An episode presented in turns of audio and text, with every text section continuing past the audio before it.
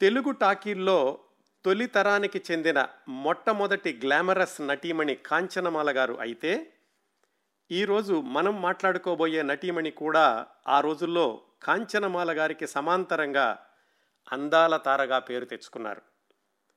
ఆ రోజుల్లో అమ్మాయిల అందాన్ని పోల్చాలంటే ముందుగా కాంచనమాల గారితోటి ఆ తరువాత ఇదిగో ఈరోజు మనం మాట్లాడుకోబోయే నటీమణితోటి పోలుస్తూ ఉండేవారు. పంతొమ్మిది వందల ముప్పై ఎనిమిదిలో మొదలుకొని పంతొమ్మిది వందల యాభై వరకు తెలుగు తమిళ చిత్రాల్లో కథానాయికగా అలనాటి ప్రముఖ నటుల సరసన నటించినా కానీ ఆ రోజుల్లో చిత్రరంగ ప్రవేశం చేసిన భానుమతి గారు అంజలిదేవి గారు ఇలాంటి వాళ్ళకి వచ్చినంత పేరు ఈమెకు రాలేదు. అందుకు కారణాలు బహుశా ఆమె నటించినటువంటి సినిమాలు అత్యద్భుత విజయాలు సాధించలేకపోవడం ఒక కారణం అయ్యుండొచ్చు. పంతొమ్మిది వందల యాభై తర్వాత ఈమె చిన్న చిన్న పాత్రలకు పరిమితం అయిపోయారు అప్పటికి చాలామంది ప్రేక్షకులు ఆమెను హీరోయిన్గా మర్చిపోయి ఉండొచ్చు కూడా. ఈమె కుమార్తె బాలీవుడ్లో తన అందంతోనూ అభినయంతోనూ కూడా మూడు దశాబ్దాలు పైగా మొదటి స్థాయి కథానాయికగా వెలుగొందారు. ఇంకా నటిస్తూనే ఉన్నారామె. రెండక్షరాల పేరుతోనే ఆమె అంటే మనం మాట్లాడుకోబోయే నటీమణి కుమార్తె బాలీవుడ్లో చెరగని ముద్ర వేశారు. ఇటీవల విడుదలైన మహానటి చిత్రం గురించిన విశేషాల్లో కూడా అలనాటి ఈ నటీమణి పేరు ప్రముఖంగా వినిపించింది. ఎలాగంటే ఈమె పాత్ర మీద కొన్ని సన్నివేశాలను చిత్రీకరించి మహానటి రిలీజ్ వర్షన్లో వాటిని తొలగించారు అని కూడా కొన్ని వార్తలు వచ్చాయి ఈరోజు మనం విశేషాలు తెలుసుకోబోయే అలనాటి మేటి గ్లామర్ నటి పుష్పవల్లి. పూర్తి పేరు కందాళ వెంకట పుష్పవల్లి తాయారమ్మ. పుష్పవల్లి గారి నట జీవితంలోనూ వ్యక్తిగత జీవితంలోనూ కూడా చాలా విలక్షణమైనటువంటి సంఘటనలు ఉన్నాయి. పుష్పవల్లి గారి జీవితం పాఠాలు చెబుతుంది గుణపాఠాలు నేర్పుతుంది. ఏం చెయ్యకూడదో చెబుతుంది ధైర్యంగా ఎలా జీవించాలో కూడా చెబుతుంది. స్థూలంగా చూసుకుంటే పుష్పవల్లి గారు ఎక్కడో తాడేపల్లిగూడెం దగ్గర ఒక పల్లెటూరులో జన్మించి హై స్కూల్లోనైనా చేరకుండా చదువుకి స్వస్తి చెప్పడం పది పదకొండు సంవత్సరాల వయసుకే ఆసక్తితో సినిమాల్లో చేరడం తనను కన్నవారి సంక్షేమం కోసం సినిమాల్లో కొనసాగడం ఇరవై ఏళ్ళలోపే వివాహం ఐదేళ్ళ తర్వాత విడిపోవడం హీరోయిన్గా ఎదుగుతున్నప్పటికీ మొదటి వరుసలోకి చేరలేకపోవడం వివాహితుడితో సహజీవనం అందుకు సాక్ష్యంగా ఇద్దరు అమ్మాయిలకు తల్లి అవ్వడం. మొదట్లో అతగాడు తన పితృత్వాన్ని అంగీకరించకపోయినా చెదరకుండా బెదరకుండా ఇద్దరు కూతుళ్ళను ఆ తరువాత మరో ముగ్గురు సంతానాన్ని పెంచి పోషించాల్సిన గడ్డు పరిస్థితుల్లో తను కన్నవారి కోసం సినిమాల్లో చిన్న చిన్న వేషాలకైనా సిద్ధపడడం. కుమార్తె రేఖ బొంబాయిలో హీరోయిన్గా స్థిరపడి కుటుంబాన్ని ఆదుకునే వరకు పుష్పవల్లి గారు కొనసాగించిన పట్టు విడవని జీవని పోరాటం అది విలక్షణం విభిన్నం. జీవితంలో ఒక జీవన శైలిని ఎంచుకున్నాక అందులో ఎదురయ్యే కష్ట నష్టాలకు ఇబ్బందులకు ఆటుపోట్లకు తానే బాధ్యత వహించడం ఆ క్రమంలో జరిగిన పొరపాట్లకు ఎవరనో నిందించి వర్తమానాన్ని చిన్నాభిన్నం చేసుకోవడం కంటే భవిష్యత్తు మీద భరోసాతో ఒంటరి పోరాటం సాగించడం పుష్పవల్లి గారి జీవితంలోని ఒక ప్రత్యేక కోణం. నైతికం అనైతికం సమాజం నిర్వచించిన విలువలు ఏర్పరిచిన చట్టాలు ఇవన్నీ ఒకవైపున నా జీవితం నా నిర్ణయం అని ధైర్యంగా ముందుకు వెళ్ళడం ఒక మహిళగా ఎనభై సంవత్సరాల క్రిందట అందున సినిమా రంగంలో అది పుష్పవల్లి గారి లాంటి ఏ కొద్ది మంది నటీమణులకో సాధ్యపడింది.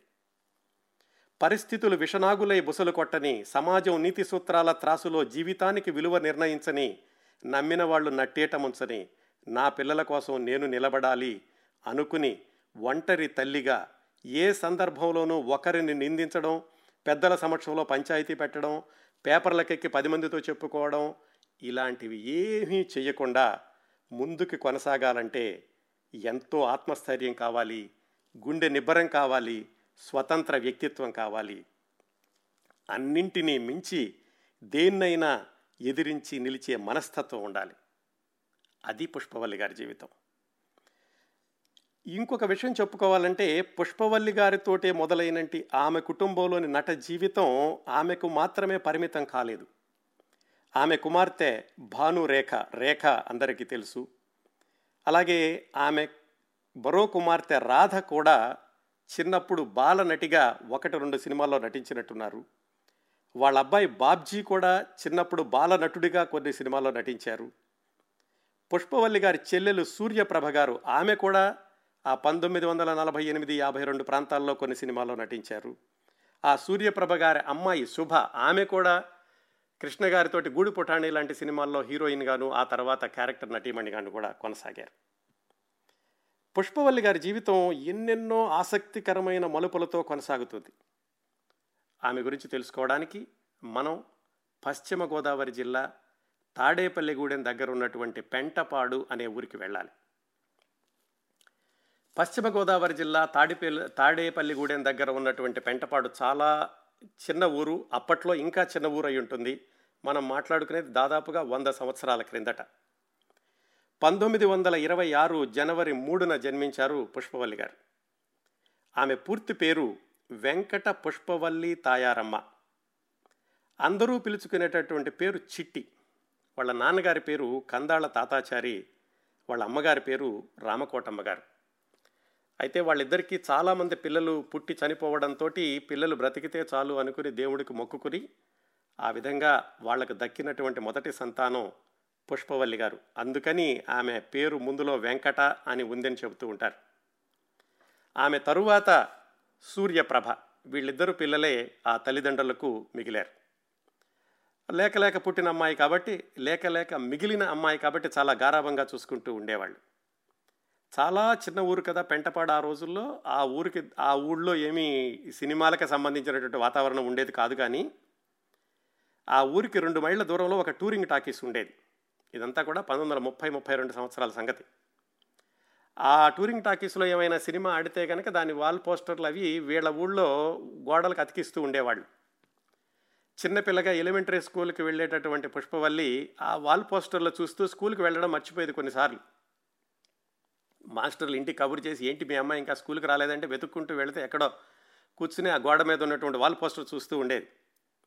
వాళ్ళ అమ్మగారికి ఇదేమిటి ఇంత చిన్నపిల్లకి ఇలా సినిమాల పిచ్చి ఏర్పడింది? అప్పట్లోనే ఇంకా టాకీ సినిమాలు వస్తున్నాయి. ఎక్కువగా కూడా సినిమాలు వచ్చాయి గత సంవత్సరానికి నాలుగైదు వచ్చాయి. అందుకని ఆవిడ కంగారు పడి కూతురుతోటి నువ్వు పని చేయమ్మా నువ్వు స్కూల్కి శుభ్రంగా వెళ్ళు. నేను సినిమాకి తీసుకెళ్తాను నిన్ను. అది ఎప్పుడు విడుదలైతే అప్పుడు ఎప్పుడు వీలైతే అప్పుడు. నువ్వు మాత్రం స్కూల్ మానొద్దు అని కూతురును ఒప్పించి ఆ వాల్ పోస్టర్ల దగ్గర ఆగిపోకుండా స్కూల్కి వెళ్ళేలాగా చూసి వీలైనప్పుడల్లా ఆ పిల్లని తీసుకుని ఆ టూరింగ్ టాకీస్కి వెళ్తూ ఉండేవాళ్ళు వాళ్ళ అమ్మగారు. ఆ సినిమాలు చూసి ఇంటికి రాగానే అందులో ఉన్న పాటలన్నీ కూడా బట్టి పట్టినట్టుగా పాడుతూ ఉండేది అంత చిన్న వయసులోనే ఆ ఏడెనిమిది సంవత్సరాల వయసులో. ఇలా ఉండగా వాళ్ళ కుటుంబానికి చాలా దగ్గరైనటువంటి అచ్యుత రామయ్య అని ఆయన ఒకరోజు వాళ్ళ ఇంటికి వచ్చారు. ఏదో మాటల మీద ఆవిడ చెప్తూ ఇదిగో మా పుష్పవల్లి ఇలా సినిమాలంటే పిచ్చి సినిమాలకి తీసుకెళ్తున్నాను. అప్పుడప్పుడు సినిమాల్లో పాటలు పాడుతుంటుందని ఏదో చెప్పారు వాళ్ళ అమ్మగారు.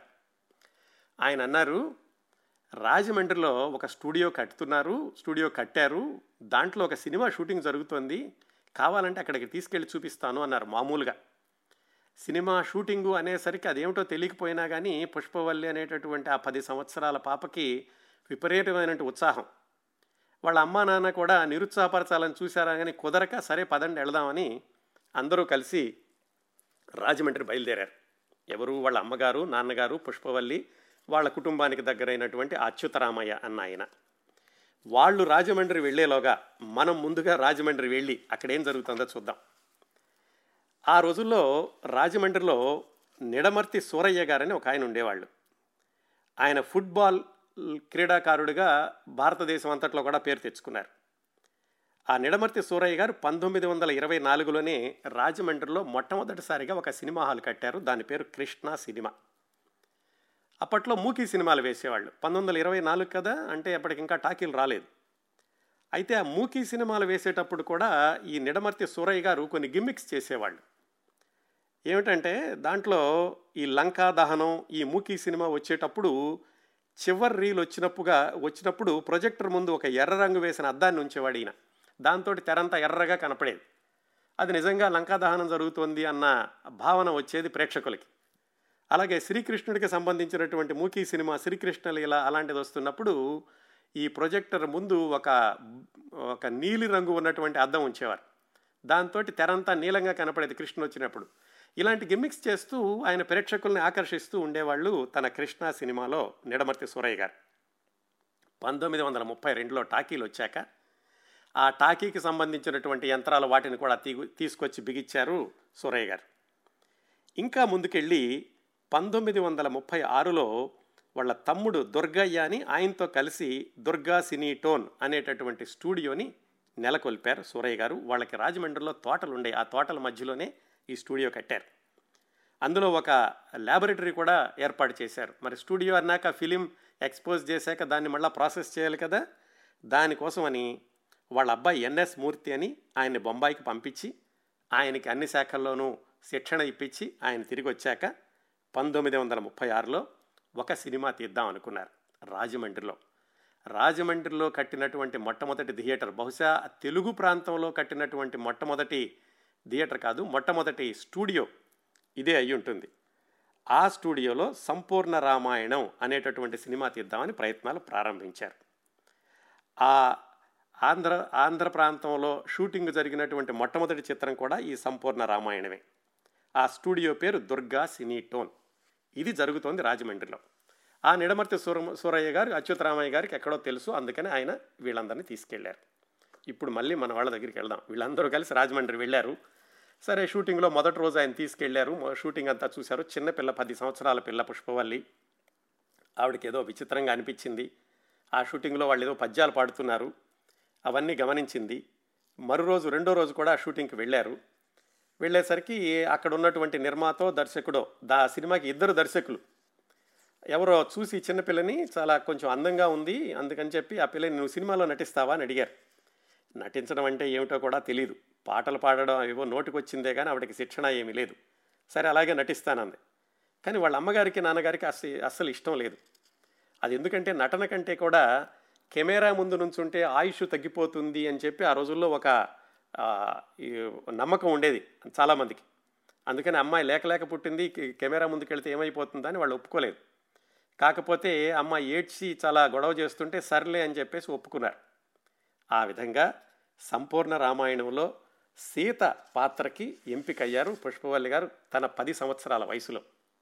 అదేంటి పది సంవత్సరాల వయసులో సీత పాత్రను ఎలా వేయించారంటే ఆ సినిమాలో ఇది సంపూర్ణ రామాయణంలో ముగ్గురు సీతలు ఉన్నారు మొదటి సీత రెండో సీత మూడో సీత. అలాగే రాముళ్ళు కూడా ముగ్గురు ఉన్నారు మొదటి రాముడు రెండవ రాముడు మూడవ రాముడు.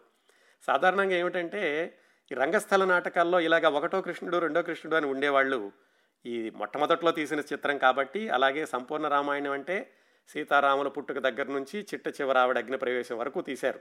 అందుకని వయసును బట్టి రకరకాల సీతలను ఎంచుకున్నారు వాళ్ళు. వాళ్ళల్లో మొట్టమొదటి సీత మనం మాట్లాడుకుంటున్నటువంటి పుష్పవల్లి. ఆ సినిమా పంతొమ్మిది వందల ముప్పై ఆరు ఆగస్టు ఎనిమిదిన విడుదలైంది. రికార్డుల ప్రకారం చెప్పుకోవాలంటే పుష్పవల్లి గారి మొట్టమొదటి చిత్రం ఆవిడ పది సంవత్సరాల వయసులో పంతొమ్మిది వందల ముప్పై ఆరు ఆగస్టులో విడుదలైంది. ఆ సినిమాలో ఆవిడ పేరు పుష్పవల్లి తాయారమ్మ అని ఉంచారు. అది పెద్ద బ్రహ్మాండమైన సినిమా ఏమీ కాదు. ఆ తర్వాత కూడా సినిమా సరిగా ఆడలేదు. ఎందుకంటే మొట్టమొదటిసారిగా తీయడం అందరూ కొత్త వాళ్ళు తీయడం కొత్త వాళ్ళతో తీయడం దాంతో చాలా కంగాళీగా తయారైంది చిట్ట చివరికి ఆ సినిమా. ఆ మధ్యలో టెలిఫోన్ స్తంభాలు కనపడడం గోదావరి బ్రిడ్జి కనపడడం ఇలాంటివన్నీ కూడా ఉన్నాయట. ఆ సినిమా ప్రింట్ ఎక్కడా లేదనుకోండి. మొత్తానికి ఆ సినిమా అయితే సరిగా ఆడలేదు. మూడు రోజులేమో షూటింగ్ చేశారు పుష్పవల్లి అనేటటువంటి పది సంవత్సరాల పాప మీద. ఆ మూడు రోజులకి కలిపి వాళ్ళు మూడు వందల రూపాయలు ఇచ్చారు. వాళ్ళ అమ్మా నాన్నకి చాలా సంతోషం వేసింది. అప్పట్లోనే మూడు వందల రూపాయలంటే చాలా ఎక్కువ. దాని తర్వాత సరే ఇంటికి తీసుకెళ్ళారు. కాకపోతే ఏమైందంటే పిల్లకి ఇంకా సినిమాల మీద ఆసక్తి ఉంది వాళ్ళు కూడా మెచ్చుకున్నారు బాగా చేసిందని. అందుకని చెప్పి తర్వాత రోజుల్లో పాటలు పాడడం చాలా ముఖ్యం కాబట్టి వెంకటేశ్వరరావు అనే ఆయన దగ్గర సంగీతం కూడా నేర్పించారు పుష్పవల్లి గారికి. ఇది ఈ సినిమా అయిపోయాక విశాఖపట్నంలో మంగరాజు గారిని ఒక ఆయన ఉండేవాళ్ళు. ఆయన పూర్ణ పిక్చర్స్ అనేటటువంటి సంస్థను స్థాపించి దశావతారాలు అనే సినిమా తీద్దామని ప్రయత్నాలు ప్రారంభించారు ఆ రోజుల్లోనే. ఆయన ఈ చిన్నపిల్ల బాగా చేసింది అన్న మాట విని బహుశా మరి షూటింగ్కి వచ్చారేమో. ఆయన దశావతారాల్లో మోహిని వేషానికని తీసుకున్నారు పుష్పవల్లి గారిని. అప్పటికి ఆమెకి పదకొండు సంవత్సరాల వయసు. ఆ సినిమా షూటింగ్ అంతా పూనాలో జరిగింది. దాదాపుగా ఆరేడు నెలలు. అమ్మా నాన్నలతో కలిసి పదకొండు సంవత్సరాల పాప పూనా వెళ్ళి ఆ దశావతారాల సినిమా షూటింగు పూర్తి చేశారు. ఆ చిత్రం పంతొమ్మిది వందల ముప్పై ఏడు ఏప్రిల్ పదకొండున విడుదలయ్యింది. సరే అయిపోయింది. ఇంకా మామూలుగా చదువుకు వెళుతుందేమో అనుకున్నారు. కానీ ఇంతలో ఏమైందంటే రాజమండ్రిలో ఆ దుర్గా సినీ స్టూడియోలో చిత్తజల్లు పుల్లయ్య గారు ఆ తర్వాత రోజుల్లో పంతొమ్మిది వందల అరవై నాలుగులో లవకుశ సినిమా చాలా వరకు దర్శకత్వం చేసిన ఆయన. ఆయన శ్రీ సత్యనారాయణ అని ఒక సినిమాని ప్రారంభించారు రాజమండ్రిలో.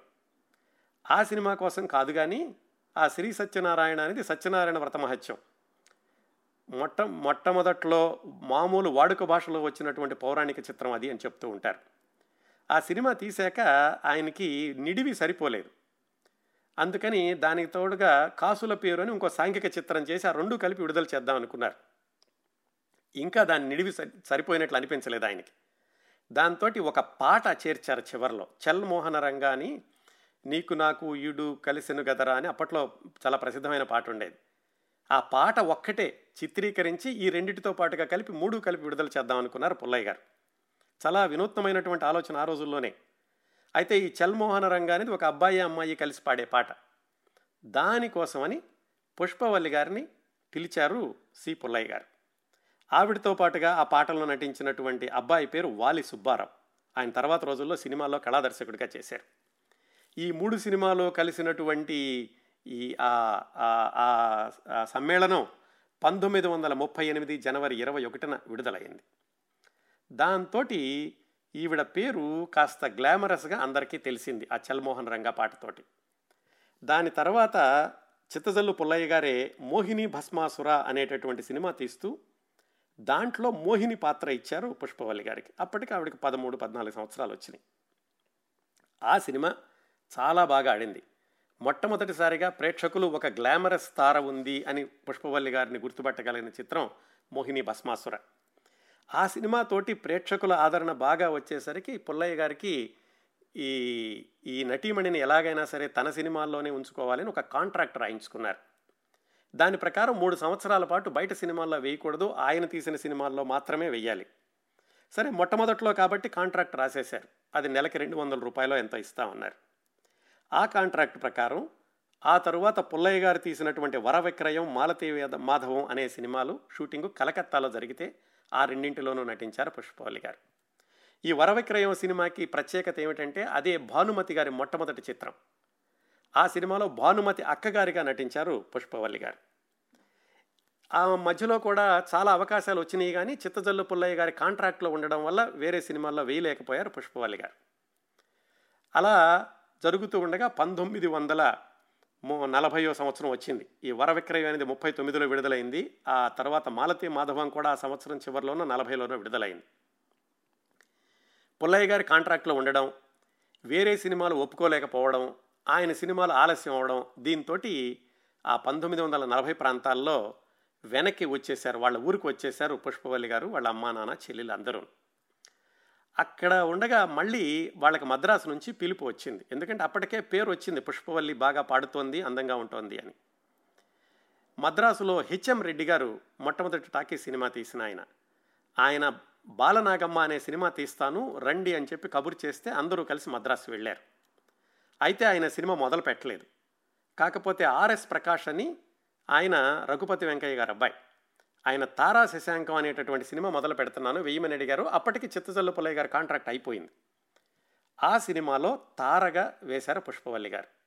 పూర్తి స్థాయి హీరోయిన్గా పుష్పవల్లి గారు నటించిన మొదటి సినిమా తారా శశాంకం అని చెప్పుకోవచ్చు. అది ఫిబ్రవరి ఇరవై మూడు పంతొమ్మిది వందల నలభై ఒకటిన విడుదలైంది. అప్పటికి ఆమె వయసు పదహారు సంవత్సరాలు ఉంటుంది. ఆ సినిమా పాటల పుస్తకంలో శ్రీమతి పుష్పవల్లి అనే పేరు వేశారు. ఈ శ్రీమతి ఎలా అయ్యారు ఏమిటి? ఆ విశేషాలు కొద్ది క్షణాల్లో చెప్తాను. ఆ తారా శశాంకం జరుగుతూ ఉండగానే ఆమెకి ఇంకొక సినిమాలో అవకాశం వచ్చింది. ఆ సినిమా పేరు చూడామణి. మనం సిఎస్ఆర్ గారి కార్యక్రమంలో చెప్పుకున్నాం. సిఎస్ఆర్ గారు నటించినటువంటి మొట్టమొదటి సాంఘిక చిత్రం చూడామణి. దాంట్లో ఈ టైటిల్ రోల్ చూడామణి అనే పాత్ర పుష్పవల్లి గారు పోషించారు. అప్పట్లో వచ్చినటువంటి సాంఘిక చిత్రాల్లో వాణిజ్యపరమైన అంశాలు అన్నీ కూడా కలగలిగినటువంటి చిత్రం చూడామణి. అది బాగా ఆడింది. అప్పటికి ఇంకా పుష్పవల్లి గారి పేరు ప్రేక్షకులందరికీ కూడా తెలిసింది. అటువైపు కాంచనమాల గారు అద్భుతమైనటువంటి సౌందర్య రాశి అయితే తర్వాత చెప్పుకోవాలంటే పుష్పవల్లి గారే అనేటటువంటి భావన ప్రేక్షకుల్లో కలిగించింది ఈ చూడమని అది పంతొమ్మిది వందల నలభై ఒకటిలో విడుదలైంది. అప్పుడే ఆవిడ జీవితంలో పెద్ద మలుపు జెమినీ స్టూడియోస్ వాళ్ళు కాంట్రాక్ట్కి తీసుకున్నారు. జెమినీ వాసన్ గారని ఆయన ఎవరినైనా తీసుకుంటే కనుక ఆయన కాంట్రాక్ట్ రాయించుకుంటూ ఉండేవాళ్ళు తమ సినిమాల్లో కొన్ని సంవత్సరాలు నటించాలి అని. పుష్పవల్లి గారు కూడా ఆయన కాంట్రాక్ట్లో పది సంవత్సరాలకి పర్మనెంట్ ఆర్టిస్ట్ కింద జెమినీ స్టూడియోలో సంతకం చేశారు. దాని ప్రకారం ఆవిడ నటించిన మొట్టమొదటి సినిమా బాలనాగమ్మ జెమినీ స్టూడియోస్లో. ఈ బాలనాగమ్మ సినిమాలో కాంచనమల గారు బాలనాగమ్మ వేషం వేస్తే మన పుష్పవల్లి గారు సంగు పాత్ర వేశారు. సంగు అనేది కాస్త గ్లామరస్ పాత్ర. మాయల పకీరు దగ్గరుండి నృత్యాలు అవి చేస్తుండేటటువంటి నాట్యకత్తె పాత్ర. ఆ సినిమా సూపర్ డూపర్ హిట్ అయింది. ఇంకా పుష్పవల్లి గారు అనేటటువంటి ఒక చక్కటి నటీమణి అందమైన నటీమణి ఉన్నారని ప్రేక్షకులందరూ కూడా విపరీతంగా ఆమెను ఆదరించడం ప్రారంభించారు. ఆమె ఉండే సినిమాలకి ఎక్కువగా చూడడం మొదలుపెట్టారు ఈ బాలనంగమ్మ సినిమాతోటి అది పంతొమ్మిది వందల నలభై రెండు డిసెంబర్లో విడుదలయ్యింది. సుమారుగా ఆ సమయంలోనే పుష్పవల్లి గారు తమ కుటుంబ సభ్యులందరితో కూడా మద్రాసులో ఉండేవాళ్ళు. వాళ్ళ చెల్లెలు సూర్యప్రభను కూడా మద్రాసులోనే ఆంధ్ర మహిళా సభలో చేర్పించి అక్కడ హై స్కూల్ చదువు అవి చెప్పిస్తూ తాను చదువుకోలేదు కాబట్టి చెల్లెలకైనా చదువు చెప్పించాలని అలాగే చెల్లెలకి కూడా ఈ డ్యాన్సు అది కూడా నేర్పిస్తూ ఉండేవాళ్ళు పుష్పవల్లి గారు. పంతొమ్మిది వందల నలభై ఐదులో అప్పటి వరకు ఈవిడ ఈ జమినీ స్టూడియోస్ ఏ సినిమా తీస్తే ఆ సినిమా తమిళ్ అయితే తమిళ్ హిందీ అయితే హిందీ ఏ పాత్ర ఇస్తే ఆ పాత్ర చేస్తూ ఉండేవాళ్ళు నెల జీతం ఇస్తూ ఉండేవాళ్ళు వాళ్ళు. ఇది కూడా ఒక కారణం అయి ఉండొచ్చు. ఆవిడ మొదటి స్థాయికి రాలేకపోవడానికి. ఎందుకంటే తనకి ఇష్టం వచ్చినట్టు సినిమాల్లో చేయడానికి లేదు. జమిని వాళ్ళు ఏది తీస్తే దానిలోనే చేయాలి. మరి వాళ్ళు ఏ పాత్ర ఇస్తే ఆ పాత్రే చేయాలి. జీవితం అయితే స్థిరంగా నడుస్తోంది కానీ మొట్టమొదటి కథానాయికల స్థాయికి రాలేకపోవడానికి ఇది ఒక కారణం అని చెప్పుకోవచ్చు. పంతొమ్మిది వందల నలభై ఐదులో రూపవాణి అనేటటువంటి ఒక సినిమా పత్రికలో పుష్పవల్లి గారి గురించి ఒక వ్యాసం రాస్తూ శ్రీమతి పుష్పవల్లి ఐవి రంగాచార్యులు అనేటటువంటి ఆయనకు భార్య ఆ రంగాచార్యులు గారు మద్రాసులో వకీలుగా చేస్తున్నారు. ఈమె ప్రముఖ నటీమణి అయినప్పటికీ భర్తకు వంట చేసి పెడతారు. ఇలాగే ఏదో రాశారు. ఆ సంపాదకుడు ఏవో కొన్ని ప్రశ్నలు కూడా అడిగారు. పుష్పవల్లి గారు ఆ ప్రశ్నలకి సమాధానం చెప్పారు. కానీ ఆవిడెక్కడ వివాహం గురించి ఖండించలేదు. అంటే వివాహం అయినట్లే మనం అర్థం చేసుకోవాలి. శ్రీమతి పుష్పవల్లి అనేటటువంటి ఆ వాడుక దాదాపు పంతొమ్మిది వందల నలభై ఆరు నలభై ఏడు వరకు జరిగింది. అందువల్ల ఎక్కడ ఖచ్చితంగా స్పష్టంగా రాసి లేనప్పటికీ ఈ ఈ అంశాలన్నింటినీ చూస్తే కనుక సుమారుగా పంతొమ్మిది వందల నలభై ఒకటి నలభై రెండు నుంచి నలభై ఏడు వరకు ఆమె ఐవి రంగాచార్యులు గారి యొక్క భార్యగా ఉన్నారని అనుకోవచ్చు మనం. పంతొమ్మిది వందల నలభై ఏడులో జమినీ వాళ్ళు తీసిందే ఒక సినిమా మిస్ మాలిని అని. దాన్ని తమిళంలో కల్ట్ సినిమా అంటారు. బ్రహ్మాండంగా సక్సెస్ అవ్వకపోయినప్పటికీ ఆ తమిళ సినిమాల్లో ఒక మలుపు తిప్పిన సినిమా అంటారు. ఆ సినిమా జమినీ వాళ్ళు తమిళంలో తీశారు. ఆ సినిమాలో మిస్ మాలినిగా పుష్పవల్లి గారు వేశారు. అప్పటికే ఆవిడ గ్లామర్ స్టార్గా పేరు తెచ్చుకున్నారు స్థిరపడిపోయారు. ఆ మిస్ మాలిని అన్న సినిమాలో ఆవిడ హీరోయిన్ అయితే ఒక చిన్న పాత్ర ఒకే ఒక సంభాషణ ఉన్నటువంటి పాత్ర వేశాడు ఒక కుర్రవాడు. ఆ కుర్రవాడి పేరు తెర మీద ఆర్జీ అని కనపడింది. ఈ ఆర్జీనే తర్వాత రోజుల్లో పుష్పవల్లి గారి జీవితంలోనూ మహానటి గారి సావిత్రి గారి జీవితంలో కూడా కీలకమైన పాత్ర పోషిస్తాడు అని ఆ రోజు హీరోయిన్ అయిన పుష్పవల్లి గారికి తెలీదు ఆ కుర్రవాడికి తెలీదు. ఆ కుర్రవాడు ఎందుకంటే దానిలో చాలా చిన్న పాత్ర ఒకే ఒక్క సంభాషణ. మన కలెక్షన్లన్నీ కూడా రికార్డు బ్రేక్ అని ఒకే ఒక్క సంభాషణ ఒక ఐదు సెకండ్లో పది సెకండ్లో ఉంటాడు. ఈ ఆర్జీ గారి గురించి తెలుసుకోవడానికి ముందు మరొక విషయం చెప్తాను. ఈ పంతొమ్మిది వందల నలభై ఏడులో మిస్ మాలిని తర్వాత వింధ్యరాణి అనేటటువంటి ఒక సినిమాలో కూడా హీరోయిన్గా నటించారు పుష్పవల్లి గారు. ఈ వింధ్యరాణి అన్న సినిమా పింగళి నాగేంద్రరావు గారికి మొట్టమొదటి సినిమా.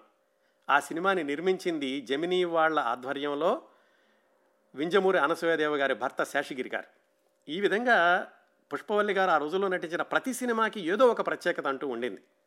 అది పంతొమ్మిది వందల నలభై ఎనిమిదిలో విడుదలైంది. ఆ విధంగా ఆవిడ జమినీ సిని ఆ జమినీ వాళ్ళు నిర్మించినటువంటి స్టూడియో జమినీ స్టూడియో వాళ్ళు నిర్మించినటువంటి సినిమాల్లో వేషాలు ఇస్తూ పంతొమ్మిది వందల యాభై ఒకటి వచ్చింది. ఇప్పుడు ఆ ఆర్జీ ఎవరో తెలుసుకుందాం. ఆ ఆర్జీ ఎవరు అంటే రామస్వామి గణేశన్. తరువాత రోజుల్లో జమినీ గణేశన్గా పేరు పొందినటువంటి ఆ ఆ కుర్రవాడి పేరు అసలు పేరు రామస్వామి గణేశన్. ఆ విధంగా అక్కడ పుష్పవల్లి గారికి పరిచయం గణేశన్. ఆ తరువాత చక్రధారి అని ఒక సినిమా తీశారు జమినీ వాళ్ళు. దానిలో కూడా పుష్పవల్లి గారు నాగయ్య గారు హీరో హీరోయిన్లు అయితే ఈ జమినీ గణేషన్ ఒక చిన్న పాత్ర వేశారు పాండురంగడ్ గాను. ఆయన జమినీ స్టూడియోలో పనిచేస్తున్నాడు కాబట్టి ఆయన జమినీ గణేషన్ అనేవాళ్ళు. జమినీ గణేషన్ గారి అమ్మగారికి అలాగే వాసన్ గారికి ఏదో జమినీ వాసన్ గారికి దూరపు చుట్టరికం ఏదో ఉంది. అందుకని వాళ్ళ అమ్మగారు కుర్రవాడు ఇలాగ ఏదో చదువుకున్నాడు మద్రాసులో ఏదైనా చేస్తాడంటే ఆయన తీసుకొచ్చి జమినీ స్టూడియోలో ఒక ఈ పాత్రలో వాళ్ళని ఎంపిక చేసేటటువంటి కాస్టింగ్ డిపార్ట్మెంట్లో పెట్టారు. అక్కడి నుంచి ఆయన అందరూ జమినీ గణేషన్ అనేవాళ్ళు. ఆయనకి పంతొమ్మిది వందల నలభైలోనే వివాహం అయ్యింది. ఈ విధంగా జమినీ గణేషన్కి పుష్పవల్లి గారికి పరిచయం అయ్యాక పుష్పవల్లి గారు ఈ సినిమాల్లో కొనసాగుతున్నారు. జమినీ గణేష్ని ఏమిటంటే జమినీ వాళ్ళ సినిమాల్లో వేస్తుంటే చిన్న చిన్న పాత్రలే దొరుకుతున్నాయని ఆయన దాని నుంచి బయటకు వచ్చి వేరే సినిమాల్లో వేయడం ప్రారంభించాక ఆయన హీరోగా ఎదగడం ప్రారంభించారు. సుమారుగా పంతొమ్మిది వందల యాభై యాభై ఒకటి ప్రాంతాల్లో పుష్పవల్లి గారికి కూడా అవకాశాలు కొంచెం కొంచెం తగ్గుతూ వచ్చినాయి. మిగతా హీరోయిన్లు అందరూ వచ్చేసరికి. అప్పటికే ఆమె జమినీ వాళ్ళ కాంట్రాక్ట్లో నుంచి బయటకు కూడా వచ్చేశారు. సుమారుగా పంతొమ్మిది వందల యాభై ఒకటి ప్రాంతంలో వాళ్ళిద్దరి యొక్క పరిచయము చాలా సాన్నిహిత్యం పెరిగింది జమినీ గణేషన్కి అలాగే పుష్పవల్లి గారికి. ఈ సందర్భం గురించి జమినీ గణేషన్ గారు తనకి సంబంధించిన ఒక పుస్తకంలో రాస్తూ ఇలాంటి వాటన్నిటికీ ఎవరి వర్షన్స్ వాళ్ళకు ఉంటాయి కదా? ఒకరోజు నేను ఎక్కడో బీచ్లో కూర్చున్నాను పుష్పవల్లి నా దగ్గరికి వచ్చారు వచ్చి నాతో స్నేహం చేస్తా అన్నారు అలా మా స్నేహం ప్రారంభమైంది. కాకపోతే కొన్ని నెలల తర్వాత నేనే చాలా బాధపడ్డాను అప్పటికే నాకు పెళ్ళై పిల్లలు ఉన్నారు భార్యకి నేను మోసం చేస్తున్నానేమో అని చెప్పేసి నేను బాధపడుతూ పుష్పవల్లితో చర్చించాను. మేమిద్దరం విడివిడిగా ఉందాం అనుకున్నాము. కానీ తర్వాత ఒక రోజు మళ్ళీ పుష్పవల్లి నా దగ్గరకు వచ్చి నేను కారులో ఉన్నాను మీరు రాకపోతే నేను సూసైడ్ చేసుకుంటాను అనడంతో మళ్ళీ ఆ సంబంధం కొనసాగించాల్సి వచ్చింది. ఇలాగా జమినీ గణేషన్ గారి వర్షన్ ఆయనకి సంబంధించినటువంటి పుస్తకంలో రాసుకున్నారు. ఏది ఏమైనా కానీ వాళ్ళిద్దరి మధ్యన ఉన్నటువంటి సాన్నిహిత్యం ఐదు సంవత్సరాల పాటు కొనసాగి దానికి సాక్ష్యంగా వాళ్ళకి ఇద్దరు అమ్మాయిలు. రేఖ భాను రేఖ అసలు పేరు. పంతొమ్మిది వందల యాభై నాలుగులో ఆ తర్వాత మరొక పాప రాధ పంతొమ్మిది వందల యాభై ఐదులోనూ జన్మించారు. ఈ పంతొమ్మిది వందల యాభై ఒకటి నుంచి యాభై ఆరు వరకు పుష్పవల్లి గారికి జమినీ గణేషన్ గారికి ఆ సంబంధం కొనసాగుతున్న రోజుల్లోనే సావిత్రి గారిని రహస్య వివాహం చేసుకున్నారు జమినీ గణేషన్ పంతొమ్మిది వందల యాభై రెండు చివరిలో. ఆ వివాహం గురించి ప్రపంచానికి నాలుగు సంవత్సరాల వరకు తెలియలేదు. పంతొమ్మిది వందల యాభై ఆరు మధ్యలోనూ ఎప్పుడో బహిరంగంగా చెప్పి వాళ్ళు మళ్ళీ వివాహం పది మంది మధ్యన వివాహం చేసుకున్నారు జమినీ గణేషన్ సావిత్రి గారు. అది అలా జరుగుతూ ఉండగా ఈ పుష్పవల్లి గారికి ఇద్దరు పిల్లలు పుట్టడం అలాగే జమినీ గణేషన్ గారి సంబంధం కొనసాగింది. కానీ పంతొమ్మిది వందల యాభై ఆరులో ఆయన ఎప్పుడైతే సావిత్రి గారి వివాహాన్ని బహిరంగ పరచుదాము అనుకున్నప్పుడు పుష్పవల్లి గారితోటి తన సంబంధాన్ని తగ్గించేశారు. పుష్పవల్లి గారు కూడా ఎక్కడ జమినీ గణేషన్ నన్ను వదిలేశారని కానీ జమినీ గణేషన్ నన్ను మోసం చేశారని కానీ ఎక్కడా పత్రికా ప్రకటన కానీ పది మందికి చెప్పడం కానీ ఎక్కడా జరగలేదు. ఆయన తర్వాత ఈ రేఖ రాధల పితృత్వాన్ని కూడా చాలా రోజులు ఆయన అంగీకరించలేదు. పుష్పవల్లి గారు ఎక్కడైనా అవసరం వచ్చినప్పుడు చెప్పినా కానీ ఆయన ఎప్పుడూ నేను తండ్రిని అనలేదు. పుష్పవల్లి గారు రేఖ రాధ ఆ తర్వాత ముగ్గురు పిల్లలు ఉన్నారని వేరే వార్త వల్ల ఉంది. ఆ వార్త కూడా చెప్తాను మీకు. ఐదుగురు పిల్లల్ని పోషించడానికని ఒంటరి తల్లిగా ఆవిడ చిన్న చిన్న వేషాలకి వెళ్ళారు. ఆ సందర్భంలోనే చెబుతూ ఆవిడ ఒక ఇంటర్వ్యూలో చెప్పారు. నేను విధివంచితురాలనయ్యాను నా దాంపత్య జీవితం గురించి నేను చెప్పడం కంటే కూడా నా గురించి తెలిసిన వాళ్ళు చెప్పడం బాగుంటుంది. నా వైవాహిక జీవితం అనుకోండి సహజీవనం అనుకోండి అదొక పెద్ద నిట్టూర్పు. నా మదిలో కరుడు కట్టుకుపోయిన బాధ.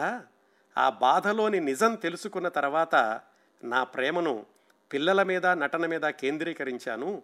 నేనంటే జాలిపడిన కొందరు నిర్మాతలు వేషాలు ఇస్తున్నారు అని ఆ పద్దొమ్మిది వందల అరవై ప్రాంతాల్లో ఆవిడ యొక్క స్థితి గురించి ఒక ఇంటర్వ్యూలో చెప్పారు.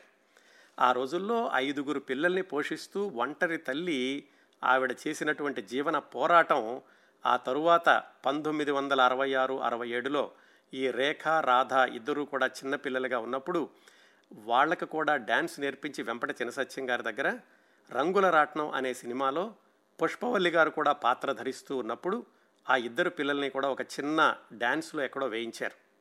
అప్పటికింకా ఆవిడ చిన్న చిన్న పాత్రలు వేస్తూ ఈ పెద్ద కుటుంబాన్ని ఒంటరి తల్లిగా ఈదుతూనే ఉన్నారు.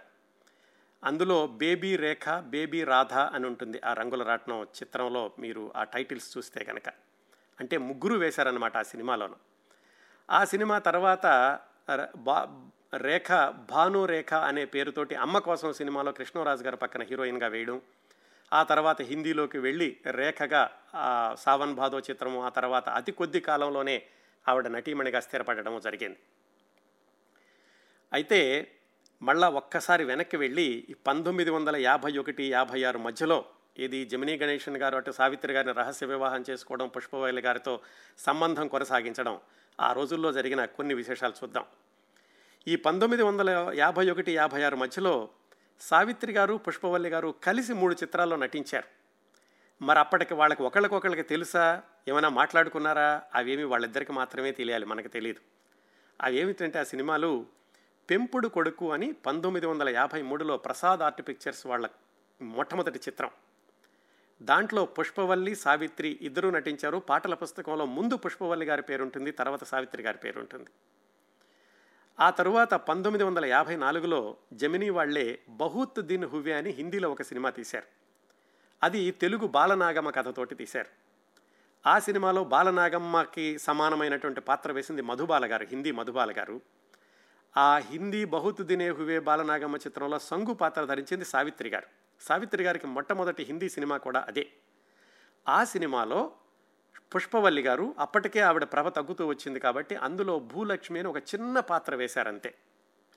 ఇంకొక విషయం ఈ సంవత్సరాల్లో అంటే నలభై ఏడు నుంచి యాభై ఒకటి యాభై రెండు వరకు పుష్పవల్లి గారు నటించే సినిమాలు అన్నింటిలోనూ దాదాపు అన్నింటిలో కూడా చెల్లెలు సూర్యప్రభ గారికి కూడా చిన్న చిన్న వేషాలు ఉండేవి ఆ తర్వాత సూర్యప్రభ గారు వేదాంతం రాఘవయ్య గారిని వివాహం చేసుకోవడం ఆవిడ సినిమాల్లో నటించడం తగ్గించారు. వాళ్ళ అమ్మాయి శుభ తర్వాత రోజుల్లో హీరోయిన్గా కూడా నటించారు.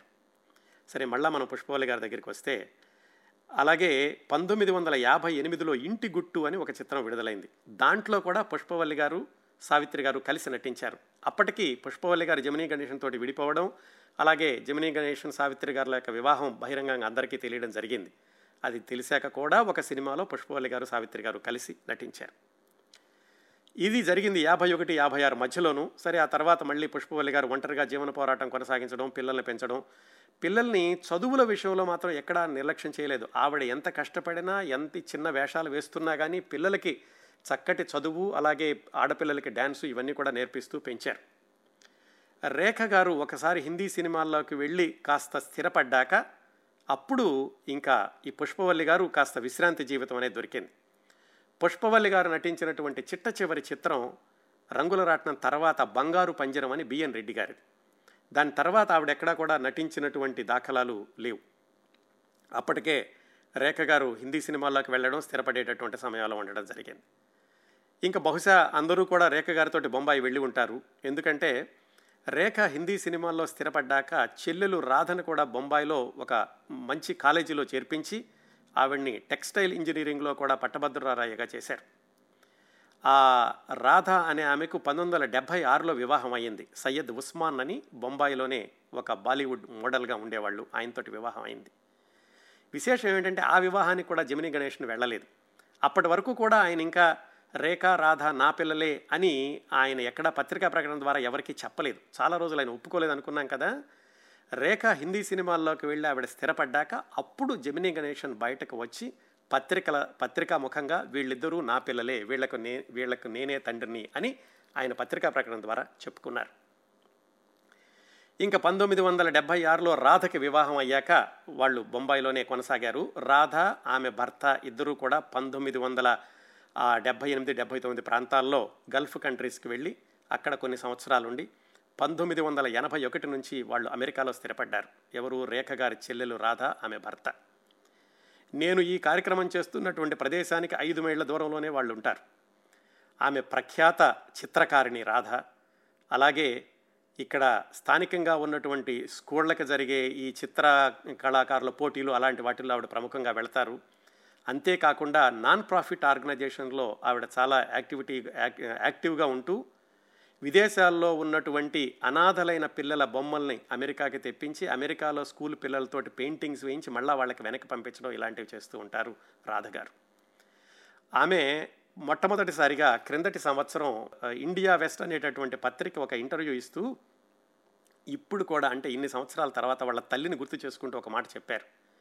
మా అమ్మగారు చెబుతూ ఉండేవాళ్ళు ఎప్పుడూను తెలియని వాళ్ళకి సహాయం చేస్తే కనుక అది మాకు మనకి మంచిది అని. అందుకనే ఏదో దేశంలో ఉన్న అనాథ పిల్లలకు కూడా నేను సహాయం చేస్తున్నాను అని రాధగారు తల్లిని గుర్తు చేసుకున్నారు. ఆ విధంగా పుష్పవల్లి గారు ఒంటరి పోరాటం కొనసాగించినప్పటికీ కూడా పిల్లలలో ఆమె నెలకొల్పినటువంటి విలువలకి ఉదా ఒక ఉదాహరణ. ఇదిగో రాధగారు ఆ ఇంటర్వ్యూలో చెప్పినటువంటి విశేషం. ఆ తర్వాత రేఖ గారు హిందీ సినిమాలో స్థిరపడటం వీళ్ళందరూ కూడా ఒక జీవితం అంతా ఒక గాడిలో పడినట్టుగా అయింది పుష్పవల్లి గారికి. పంతొమ్మిది వందల ఎనభై ఒకటిలో సావిత్రి గారు మరణించినప్పుడు అక్కడికి వెళ్ళినటువంటి అశేషమైనటువంటి సినీ జనవాహినిలో పుష్పవల్లి గారు కూడా ఉన్నారు. ఆ తర్వాత పంతొమ్మిది వందల తొంభై రెండులో పుష్పవల్లి గారు మరణించారు. ఆ మధ్యలో కూడా పెద్ద విశేషాలు ఏమీ లేవు. కూతురు దగ్గర విశ్రాంతి తీసుకుంటూ ఉన్నారు. ఆ పంతొమ్మిది వందల తొంభై రెండులో పుష్పవల్లి గారు మరణించినప్పుడు ఆ సితారా అనేటటువంటి పత్రికలో వచ్చినటువంటి ఒక వార్తను యథాతథంగా చదువుతాను. పుష్పవల్లి కొంతకాలం మధుమేహ వ్యాధితో బాధపడుతున్నారు. అది ఇటీవల తీవ్రం కాగా మద్రాసులోని వడపల్లిలో ఒక ప్రైవేటు ఆసుపత్రిలో చేర్పించి వైద్యం చేయించారు. ఆమె వ్యాధి నివారణ కోసం డాక్టర్లు తీవ్రంగా కృషి చేశారు కానీ ఫలితం లేకపోయింది. రెండు వారాల క్రిందట ఆమె తీవ్ర అనారోగ్యంతో ఉండడంతో రేఖ బొంబాయి నుంచి వచ్చి తన తల్లికి సహాయంగా ఉండడం కోసం చెల్లెలు రమను అమెరికా నుంచి రప్పించింది కూడా. తల్లి మరణ వార్త తెలుసుకున్న వెంటనే బొంబాయి నుండి రేఖ మద్రాసు వచ్చి తల్లి భౌతిక కాయం పడి బూరన ఏడ్చింది. అదే రోజున మద్రాసులో పుష్పవల్లి భౌతిక కాయానికి అంత్యక్రియలు జరిగాయి. ఆమె ఏకైక పుత్రుడు బాబ్జీ చితికి నిప్పంటించాడు. పుష్పవల్లికి బాబ్జీ కాక రేఖ రమ రాధ ధనలక్ష్మి అనే నలుగురు కుమార్తెలు ఉన్నారు అని ఈ విశేషాలని కూడా సితారా అనే పత్రికలో వ్రాశారు.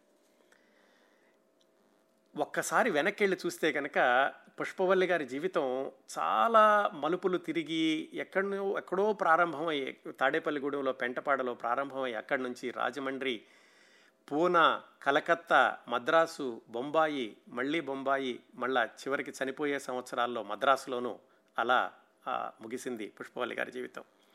నిజానికి కాంచనమాల గారు ఆ బాలనాగమ్మ సినిమా తర్వాత ఆవిడకి మతిస్థిమితం కోల్పోయి ఆవిడ వెళ్ళిపోయారు సినిమాలో నుంచి చాలా రోజుల క్రితం మనం కాంచనమాల గారి గురించి మాట్లాడుకున్నప్పుడు చెప్పుకున్నాం. ఆ తర్వాత ఆ తర్వాత స్థానంలో ఉన్నటువంటి పుష్పవల్లి గారు మొట్టమొదటి స్థానంలోకి వచ్చి ఉండాల్సింది. కాకపోతే ఆ జమినీ గారి సినిమా జమినీ స్టూడియోస్ సినిమాల్లోని ఉండిపోవడం వల్ల ఆవిడకి బయట రాలేకపోయారు. పంతొమ్మిది వందల యాభై ఒకటి నుంచి ఆవిడ జీవితంలో జరిగినటువంటి ఈ సంఘర్షణ సంక్షోభం పోరాటం వీటన్నింటినీ తట్టుకుని పిల్లల్ని రక్షించుకుంటూ పిల్లల్ని పోషించుకుంటూ పిల్లల్ని పెంచుతూ ఆవిడ చిన్న చిన్న వేషాలకు కూడా సిద్ధమై ఆ రేఖ ఒకసారి సినిమాల్లోకి స్థిరపడ్డాక అప్పుడు జీవితం ఒక కుదుట పడింది పుష్పవల్లి గారికి. ఇవండి పుష్పవల్లి గారి యొక్క జీవిత విశేషాలు. మధ్యలో సావిత్రి గారు జమినీ గణేషన్ గారు వీళ్ళందరూ మళ్ళా ఈవిడ పిల్లలతోటి ఈవిడ కష్టపడడం ఇవన్నీ జరిగినాయి.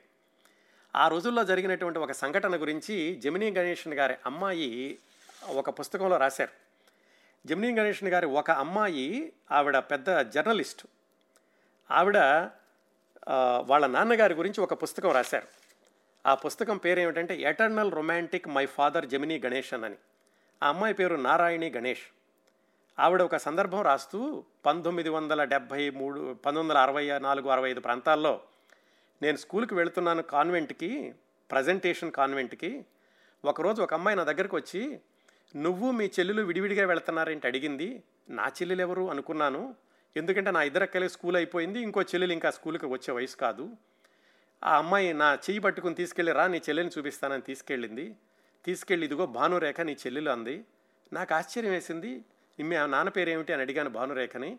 అంటే మా నాన్న పేరు జమినీ గణేషన్ అంది. అది ఎలా అవుతుంది? మా నాన్న కదా జమినీ గణేషన్ అని నేను అన్నాను. ఈలోగా నన్ను ఇంటికి తీసుకెళ్ళడానికి చిన్నమ్మ వచ్చింది. చిన్నమ్మ అంటే సావిత్రి గారు.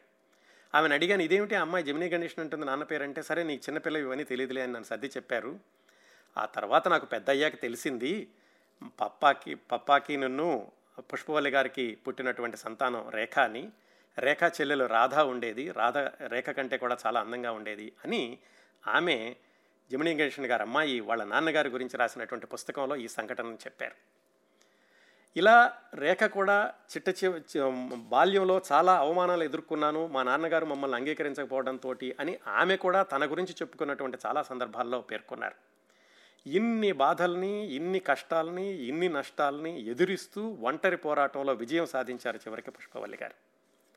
అదండి అలనాటి మేటి గ్లామర్ నటీమణి పుష్పవల్లి గారి గురించినటువంటి విశేషాలు.